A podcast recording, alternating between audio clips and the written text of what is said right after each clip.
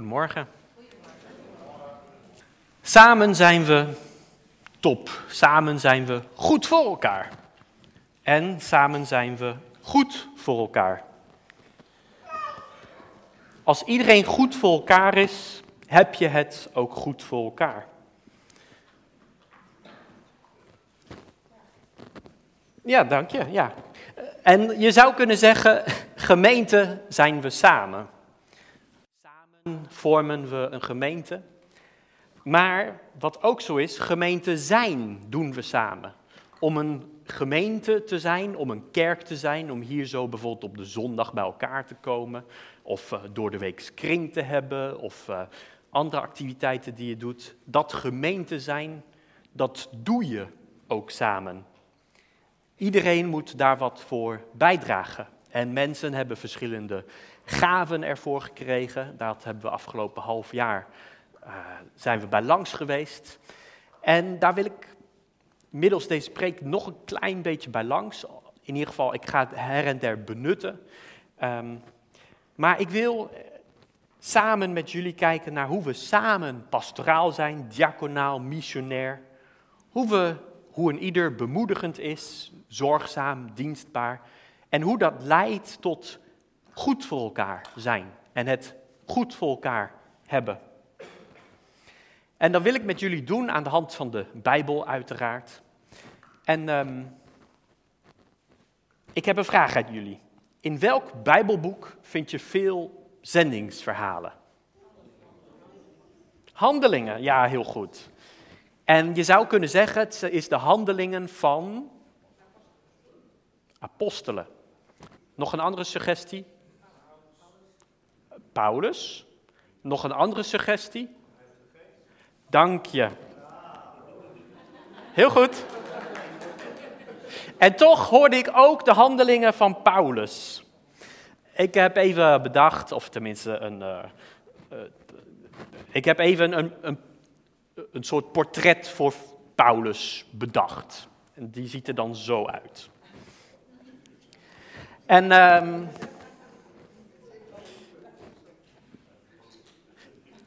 en ik uh, wil het met jullie hebben over dit thema aan de hand van Paulus. Het verhaal van Paulus en wat we over Paulus weten. En ik kwam, een tijd geleden kwam ik deze poster tegen met allemaal, ja het is hier nog kleiner, met, maar allemaal kleine poppetjes. Allemaal mensen met een naam. En hoe zij zijn werk supporten. En ik was heel verbaasd dat er eigenlijk zoveel mensen om Paulus heen stonden. Je, normaal, als ik door handelingen ga, dan lees ik over Paulus. En dan, euh, nou, dan krijg ik een beetje dit plaatje als ik handelingen lees. Dan uh, zie ik Paulus als student van Gamaliel, dat hij christenen vervolgt, dat hij zich bekeert. In handelingen zien we, Paulus gaat op zendingsreis en preekt. We zien Paulus wordt vervolgd. We zien Paulus schrijft brieven, gaat op zendingsreis en preekt. We zien Paulus schrijft meer brieven en gaat op meer zendingsreizen. We zien Paulus schrijft meer brieven. We zien Paulus wordt gevangen genomen. We zien Paulus is gevangene en schrijft brieven. Oftewel, telkens in dat verhaal van handelingen zie je Paulus, Paulus, Paulus, Paulus, Paulus. En je krijgt dan het idee, althans daar wordt al meestal de meeste nadruk op gelegd, op Paulus. Terwijl als je heel eerlijk kijkt in handelingen, maar ook in de rest van de brieven die Paulus zelf schrijft, worden er heel vaak allerlei namen genoemd, waar je vaak overheen leest. Want Tychicus, nou daar heb ik echt geen beeld bij, en Onesiphorus, ik kan het bijna niet eens uitspreken. En wie noemt zijn kind nou Onesiphorus? Nou ja, dat uh, doet er verder niet toe.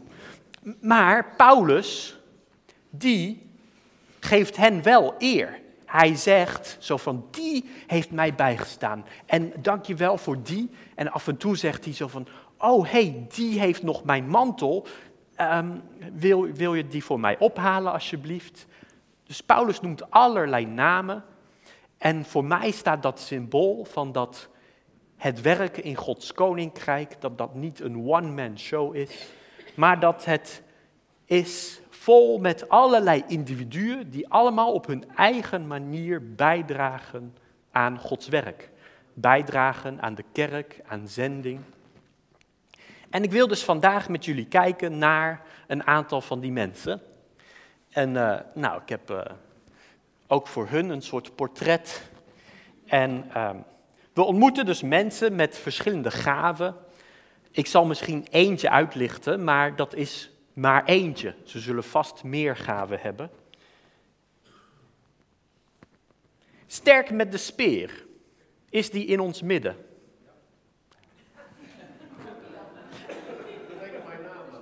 Heel goed. Is Gerard er ook? Nee. Nou, dat geeft niet. Maar um, die zou zich ook uh, wellicht aangesproken voelen. En wat dacht je van machtige strijdster? Nou, mocht je jezelf aangesproken voelen, ja. En wat dacht je van man van troost? Wie, wie is dit? Heel goed, Barnabas. Barnabas, eigenlijk heet hij Jozef. Maar de apostelen die gingen hem Barnabas noemen. Man van troost. Want blijkbaar was hij zo bemoedigend dat ze zoiets hadden van, ja, jou gaan we voortaan de nickname Barnabas geven. En eigenlijk de rest van Handelingen zie je telkens dat het over Barnabas gaat. Barnabas. En men wist, oh ja, dat betekent man van troost. Dus als men het dan, nou misschien zou men dan nog weten zo van dat als men het over Jozef had, men het over hem had. Maar eigenlijk in de rest van, van Handelingen lees je niet meer over Jozef, maar over Barnabas. Zijn nickname wordt zo belangrijk. En die nickname is gelinkt aan zijn, zijn, zijn hoedanigheid, zijn karakter. Zijn de gaven die hij gebruikt. Dus Barnabas, man van troost. En dat zien we ook, want bijvoorbeeld als Paulus bij de discipelen komt, als hij in Jeruzalem komt om ja, te, te checken, zo van ja, uh, ik ben bekeerd en uh, nou kan ik wat voor jullie doen, dan de discipelen die willen eerst afstand van hem. Maar Barnabas die heeft gehoord en die weet ervan dat, dat Paulus, dat die bekeerd is, echt bekeerd is. En dan staat er in Handelingen negen, maar Barnabas nam hem onder zijn hoede, bracht hem naar de apostelen en vertelde hun hoe hij onderweg de Here gezien had, dat hij tot hem gesproken had en hoe hij in Damaskus vrijmoedig gesproken had in de naam van Jezus. Ik heb geen idee hoe het met Paulus zou zijn geëindigd als er niet een Barnabas was geweest. Maar, God zij dank, letterlijk, was er wel een Barnabas. En Barnabas die ging met hem mee op reis. Soms dan heb je een, een metgezel nodig, een reisgezel. En ik geloof dat die twee, Paulus en Barnabas, veel aan elkaar hadden. Dat ze elkaar mooi, uh, uh, ja, mooi elkaar aansloten. En ze waren dus, dit is niet, ja, dit, dit was echt wel een lange, een lange reis. Dit deed je niet zomaar in, in een weekje of zo. Dus die Paulus en Barnabas, die waren echt wel een tijdje samen. En dan krijg je een zwarte bladzijde in de geschiedenis van, van zending. Het is namelijk zo dat uh, Paulus en Barnabas die bedachten zo van laten we teruggaan. Dus ze waren in Antiochië en, en daar, uh, maakten ze, uh, daar deelden ze wat God allemaal gedaan had. En op een gegeven moment hadden Paulus en Barnabas zoiets van we gaan weer door. En dan lees je in Handelingen, laten wij nu terugkeren en onze broeders bezoeken in elke stad waar wij het woord van de Here verkondigd hebben. En zien hoe het met hen gaat. Nou, heel goed. Maar nu wilde Barnabas Johannes, ook wel Marcus genoemd, meenemen. Maar Paulus, die achtte het echter juist om hem niet mee te nemen, want Marcus had hun in Pamphylië verlaten en was niet met hen meegegaan. Dus hij wilde hem niet meenemen. En er ontstond daarom verbittering, zodat zij uit elkaar gingen. Somehow kon, je, kon er verbittering komen met de meest bemoedigende man. En somehow, want je leest hier en ook eerder van hoe het zich afspeelde, er wordt niet aangegeven waarom die Johannes Marcus, waarom die terugging. Er wordt gewoon gezegd, hij ging terug. En blijkbaar vond Barnabas het een prima reden, of had hij zoiets van, ja, dat is verleden tijd. En Paulus die had zoiets van, ja, die dacht blijkbaar, dit is zo'n flutreden, nee, die wil ik echt niet weer mee hebben. En het was zo ernstig dat ze dus uit elkaar gingen. Soms dan heb je dus zelfs in de mensen die door God gebruikt worden, zwarte bladzijden in de geschiedenis. Hier kom ik straks nog op terug. Ik wil eerst met jullie kijken naar de gemeente in Antiochië. En we lezen daar dat er waren in Antiochië, in de gemeente daar, enkele profeten, waarnemers en leraars. Namelijk Barnabas, Simeon, die Niger genoemd werd, Lucius van Cyrene, Manahen, die met Herodes, de viervorst, opgegroeid was, en Saulus. En terwijl zij de Here dienden en vasten, zei de Heilige Geest, zonder mij zowel Barnabas als Saulus af voor het werk waartoe ik hen geroepen heb. Dus dit was nog voor die zwarte bladzijde. En toen vasten zij als gemeente, en nadat zij hun, hand, hun de handen hadden opgelegd, lieten zij hen gaan. Dus we zien hier een gemeente die serieus omgaat met de gaven die God gegeven heeft. We zien hier waarnemers aan het werk. We zien hier profeten. En die hebben door, oh ja, Barnabas en Paulus, die moeten we uitzenden. En Antiochië, die zien we later ook weer terug, want Paulus en Barnabas, die komen we ook weer terug naar Antiochië, om te vertellen wat voor grote daden God met hen gedaan had. En dat hij voor de heidenen de deur van het geloof geopend had. Dus er bleef een relatie tussen de zendende gemeente en de zendelingen. En ik had verteld, ik ga het over meerdere mensen hebben. Dus ik ga snel door naar Aquila en Priscilla. En dat zijn, als we in Handelingen lezen, dan zien we dat dat echte leraren waren. Die hadden Apollos, hadden ze even uh, nou, de juiste leer onderwezen.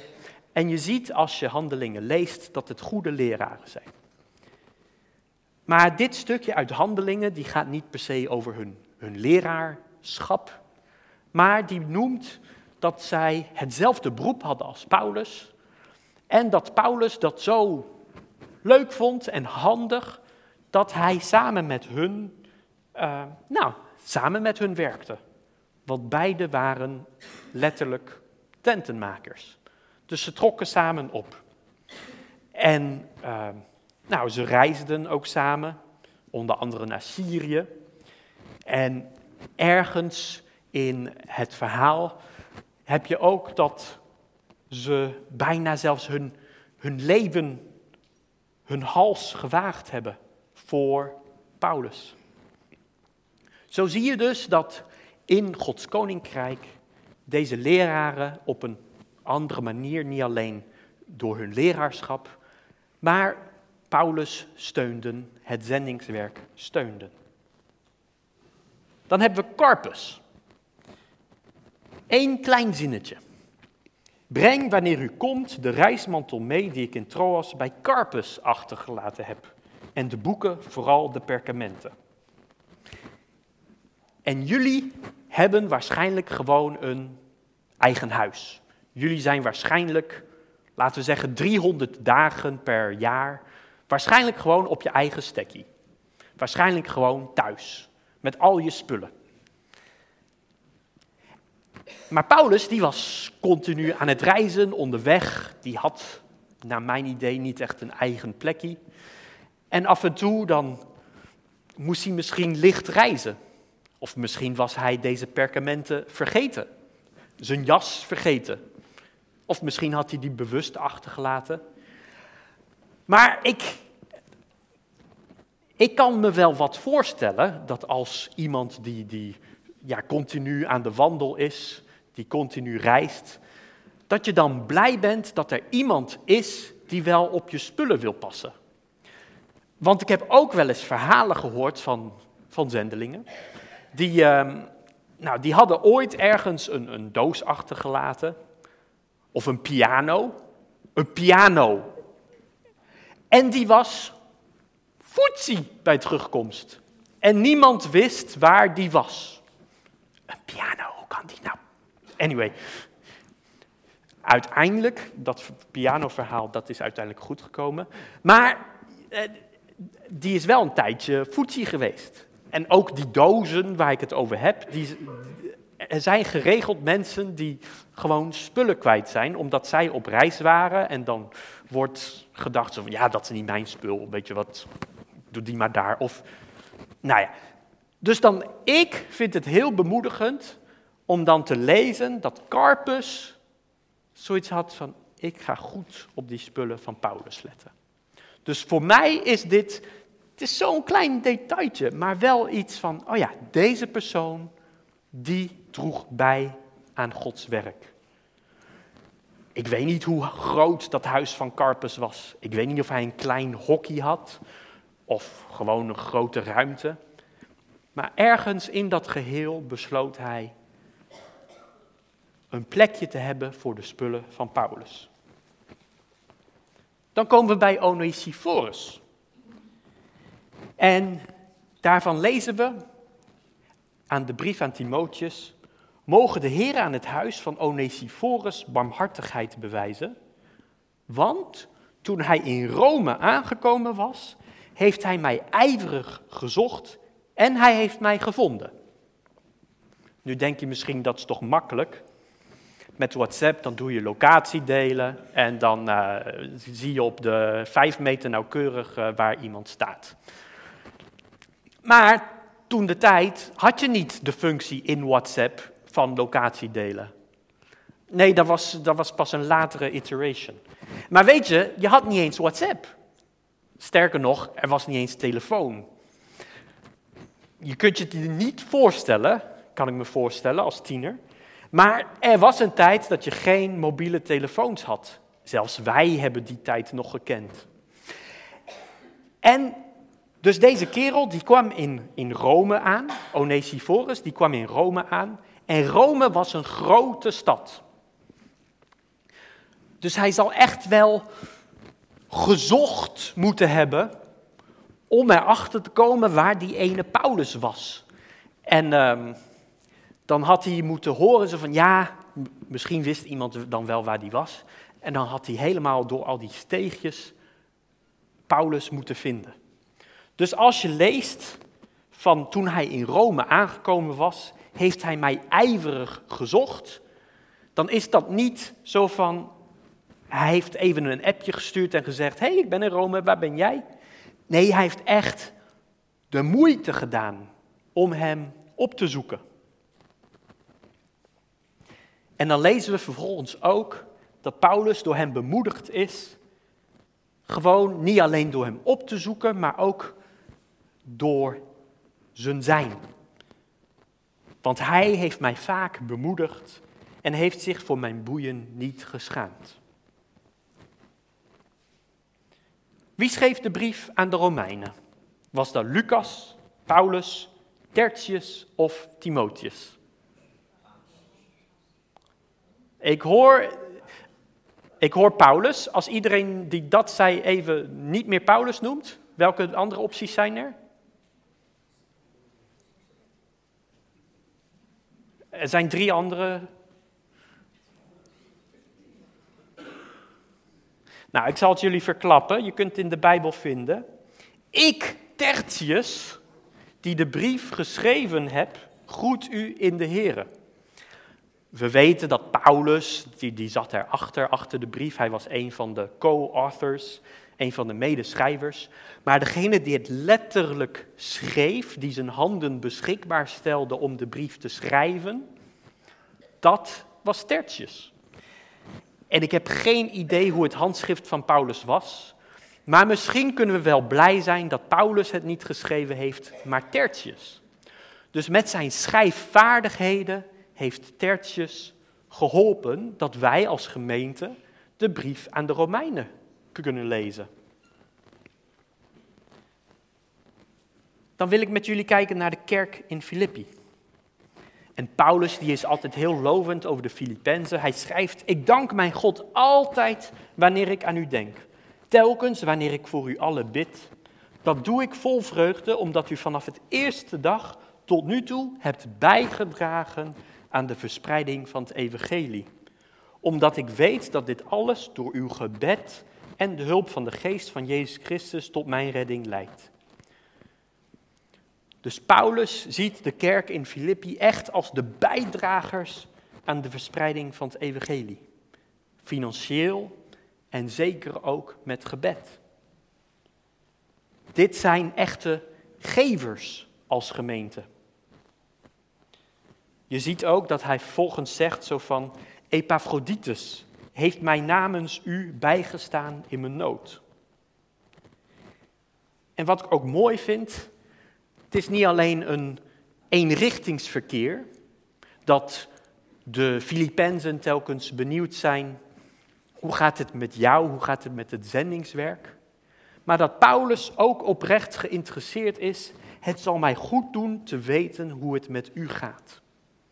Soms denk je als je iemand uitzendt, zo van, oh ja, ik ben wel benieuwd uh, hoeveel mensen uh, heb je kunnen spreken.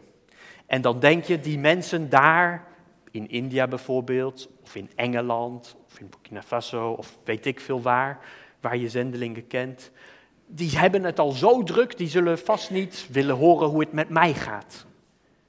Maar als ik hier naar Paulus kijk en als ik weet wat ik weet van andere zendelingen, is dat die het echt wel interessant vinden om te weten hoe het met jou, hoe het met u gaat. Dus laten we een voorbeeld nemen aan wat Paulus schrijft en geloven wanneer hij zegt, het zal mij goed doen te weten hoe het met u gaat.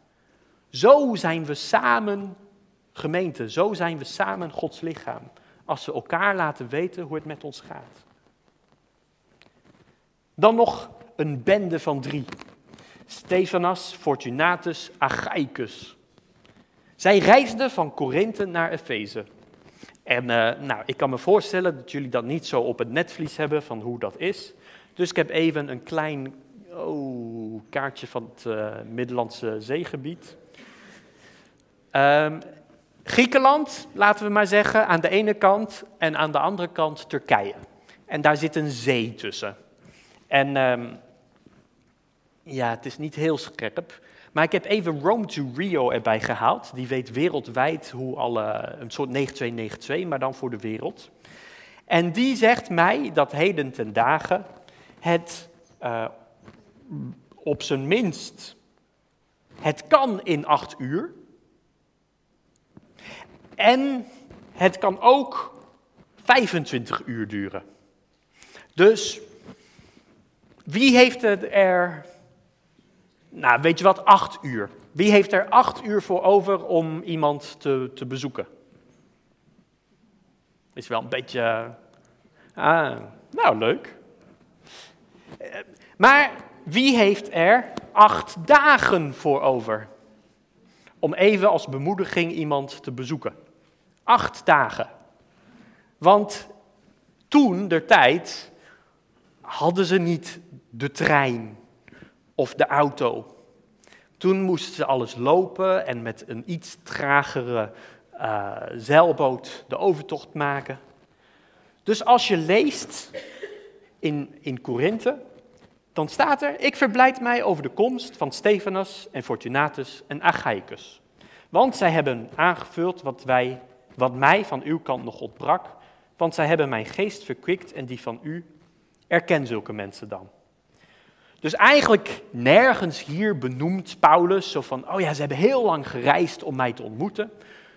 Dus het is echt door te bedenken zo van, oh, hier zijn drie namen. Oh ja, dit schreef Paulus toen hij in Efeze was. Oh ja, en dit is aan de Korinthe gericht. Als je al dat allemaal bedenkt, Dan bedenk je ineens van, oh, dit zinnetje van, oh, ik ben zo blij met die drie kerels. Dan pas denk je ze van, oh my, die hebben gewoon acht dagen gereisd om bij hem te komen. Dat is inderdaad wel dat je dan kunt zeggen, zij hebben mijn geest verkwikt. Dan hebben we nog Tychicus. En um, nou, Paulus die, die reisde geregeld en er werd ook geregeld op zijn leven gemunt. Er werd een aanslag op hem beraamd. En daarom werd hij vervolgens vergezeld door Socrates, Aristarchus, Secundus, Gaius, Timotheus, Tychicus, Trophimus. En uh, er wordt even bijgenoemd dat die uit allerlei verschillende plaatsen zijn. Maar die gingen met Paulus mee. Een soort bodyguards, of in ieder geval, samen sta je sterker, samen ben je net iets minder een, een doelwit. En hier komen we dus Tychicus tegen. Ik had nog nooit eerder van hem gehoord. Maar blijkbaar staat hij wel verder ook genoemd, bijvoorbeeld in Titus. Dan blijkt dat soms Paulus Artemas of Tychicus naar mensen toestuurt. En Paulus die erkent hem ook als een mededienaar. Aan de Colossenzen zegt hij, Tychicus, mijn mededienaar. En Tychicus, dat is ook een soort communicatiemedewerker. Aan de Colossenzen schrijft hij, ik stuur hem naar u toe om over onze omstandigheden in te lichten. En aan Efeze zegt hij ook, om u over onze omstandigheden in te lichten. Dus Tychicus die helpt in de verspreiding van Gods woord en die helpt in de communicatie door beschikbaar te zijn en rond te reizen om zo mensen op de hoogte te houden van hoe het met Paulus gaat. En Paulus is hem zeer dankbaar. Nou, we zijn er bijna. Dokter Lucas, dat was de arts. De arts van de fellowship. Zoals je misschien nu gemerkt hebt, Paulus ging meestal niet in zijn eentje op reis. Hij had meestal allerlei mensen bij zich. En dan is het fijn als je een arts bij je hebt. Want dan als je dan een beetje ziek bent of een wond hebt opgelopen of iets, dan kan de arts jou vertellen zo van, oh ja, dit komt goed, of oh, misschien moet je even wat langer hier blijven om wat te rusten. Maar het is in ieder geval altijd wel geruststellend om een arts te hebben. Tegenwoordig kun je even met WhatsApp kun je vragen aan, uh, aan een dokter, zo van, hey, ik heb deze symptomen, uh, wat moet ik doen? Maar ja, zoals net al verteld, dat hadden ze niet. Dus het was fijn dat Lucas met ze mee was. En deze Lucas, dat was ook de schrijver van, van de Van Lucas, van het Lucas-evangelie. Dus een leraar, een onderzoeker, want hij deed heel minutieus alles altijd opschrijven. Hij is ook de schrijver van Handelingen. Die was, die zie je hier terug. En die zie je hier terug ook als een bemoediging voor Paulus. Want Paulus die zegt, ik word oud en ja, het moment waarop ik heen ga nadert. Alleen Lucas is bij me gebleven.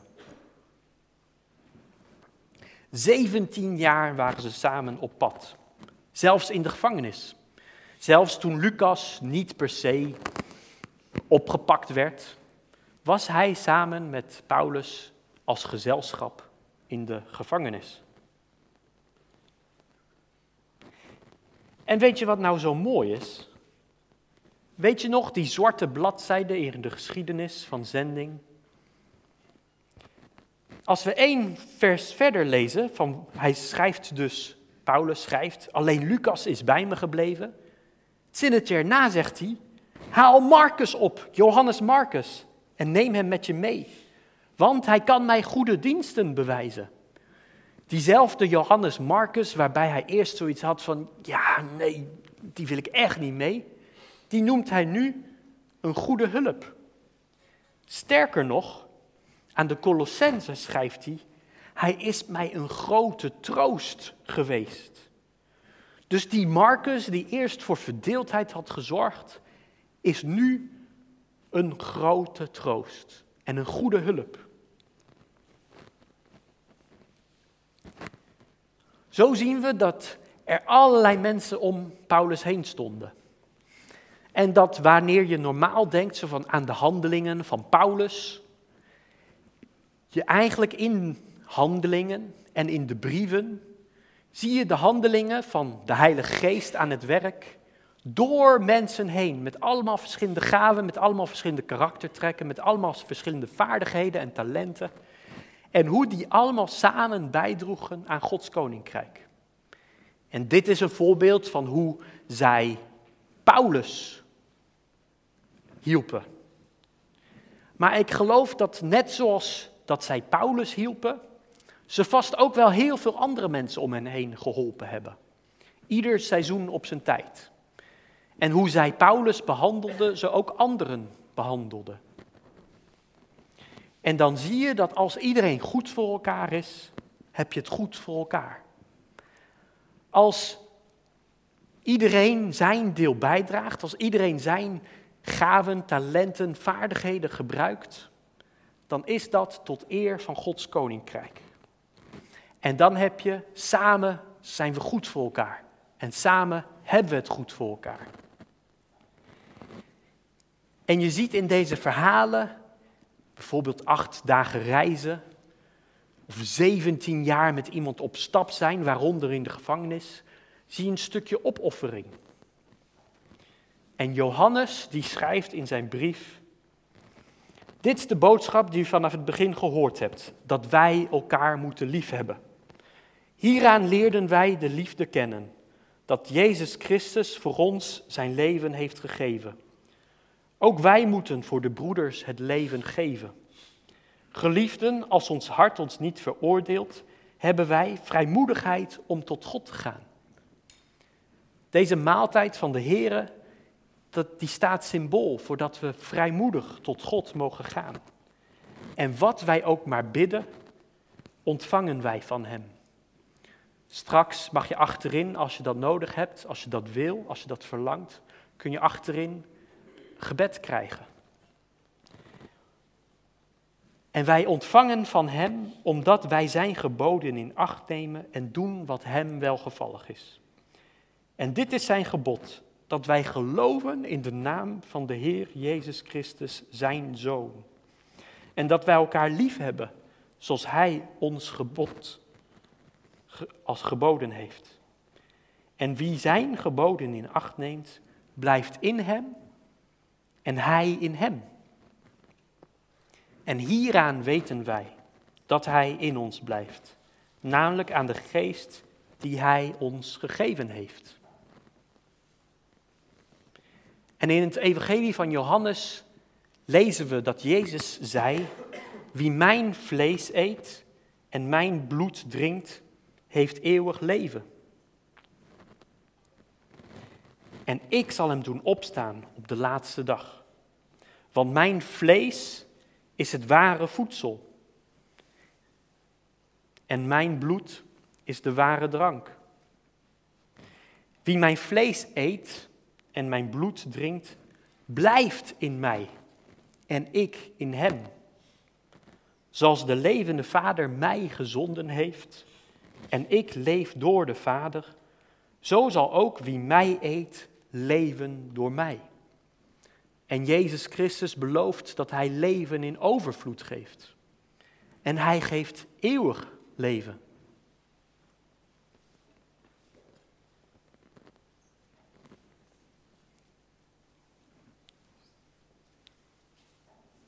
We lezen in Marcus onder andere dat de discipelen en Jezus bijeen waren. En terwijl zij aten, nam Jezus brood. En toen hij het gezegend had, brak hij het en gaf het hun en zei, neem, eet, dit is mijn lichaam. En hij nam de drinkbeker en nadat hij gedankt had, gaf hij hun die en zij dronken er allen uit. En hij zei tegen hen, dit is mijn bloed, het bloed van het Nieuwe Testament dat voor velen vergoten wordt.